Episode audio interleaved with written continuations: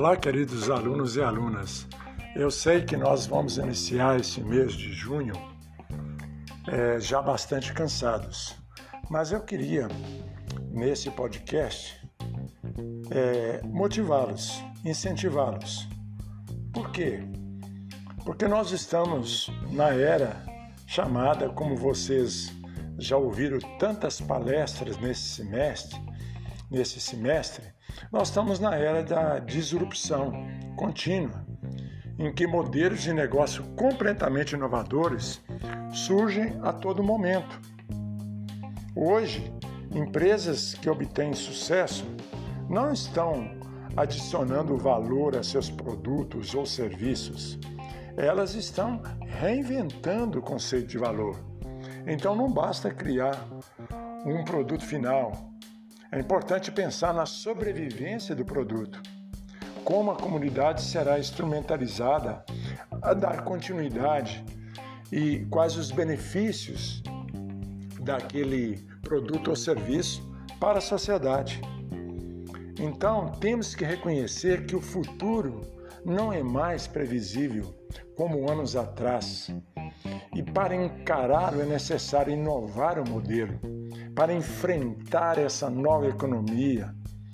A taxa de evolução e adaptação interna das empresas deve acompanhar a taxa de mudanças de mercado. E nós também devemos acompanhar isso com a nossa mentalidade, com a nossa maneira de encarar a vida, cheio de desafios. Aí eu perguntaria para você, hoje, dia 31, já virando um dia 1º de junho, vamos olhar em direção ao futuro? Quais características deverão ser desenvolvidas para alcançarmos sucesso em nossas iniciativas e no futuro? Eu queria citar aqui, por exemplo, o Bill Gates, que escreveu um livro que vale a pena vocês lerem, chamado A Estrada do Futuro, onde ele relata toda a sua trajetória e visão.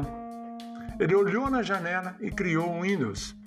E queria citar ainda o Steve Jobs, que construiu o futuro colocando suas ideias a serviço da humanidade. Então são dois exemplos de pessoas de sucesso que não ficaram olhando o passado, reclamando do leite derramado e arriscaram em direção ao futuro. Coragem.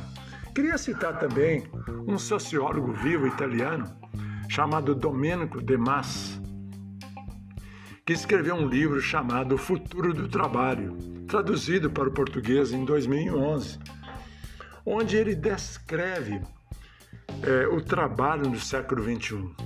E ele fala mais do ócio, que ocupa a maior parte do nosso tempo, como eu estou fazendo aqui nessa manhã de segunda-feira.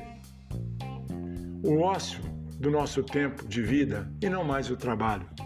Então nós temos mais tempo dentro desse ócio criativo para criar, inovar, pensar no novo, que são atributos essenciais para o nosso futuro.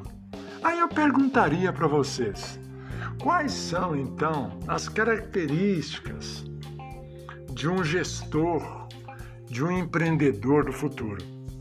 Queria sublinhar aqui algumas.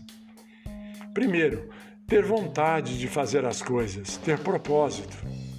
Fazer as coisas acontecerem é a capacidade de persistir, vontade transformadora de produzir novas ideias. Segundo, estar atento às oportunidades. Olha que legal isso. Montar num cavalo. Ficar atento a tudo aquilo que acontece ao nosso redor. Antenas ligadas, bem sintonizadas com as oportunidades. Terceiro, visualizar e saber responder a uma única pergunta, que é título de um livro do Mário Sérgio Cortella, que eu tenho aqui, eu ganhei esse livro de presente, já li esse livro 3 vezes, chamado Qual é a Tua Obra? Escrito pelo Cortella. Quarto, saber que não estamos sozinhos, que a nossa construção é uma construção coletiva, Cooperar com os outros é essencial. Formar redes de contato, construir uma concha de retalhos. E liderar pessoas, compreender e conviver com as diferenças. E ler um livro muito legal, gente, do Pierre Lévy, que publicou lá nos anos 1998, chamado Inteligência Coletiva. Esse livro é essencial. E, por último, sem delongar-me, formação de redes.